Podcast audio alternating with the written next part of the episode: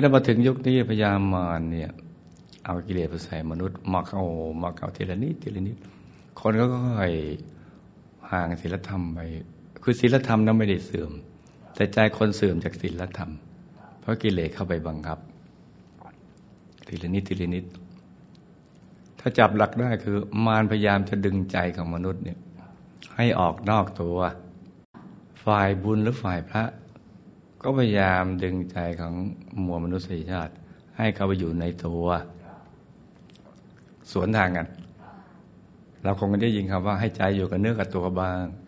ที่คนโบราณโบราณโบราณผู้ใหญ่ท่านมักจะพูดอย่างนี้นะเวลาได้เห็นได้ยินได้อะไรต่างได้ดมได้ลิ้มรสเลยให้ใจอยู่กับเนื้อกับตัวบ้างนี่นะ แต่เราก็นึกว่าเป็นคำลอยๆก็ไม่ได้ความสำคัญเท่าไหร่แต่นั่นหลักวิชาเลยเนาะ ถ้าใจเราไม่อยู่กับตัวได้ ใจก็ใส ใจก็สบาย ใจก็จะอยู่ในศีลในธรรม มีความสุขหล่อเลี้ยงใจ แล้วขยายมาที่กาย แล้วขยายมาสู่สิ่งแวดล้อม นี่นะจ๊ะเนี่ย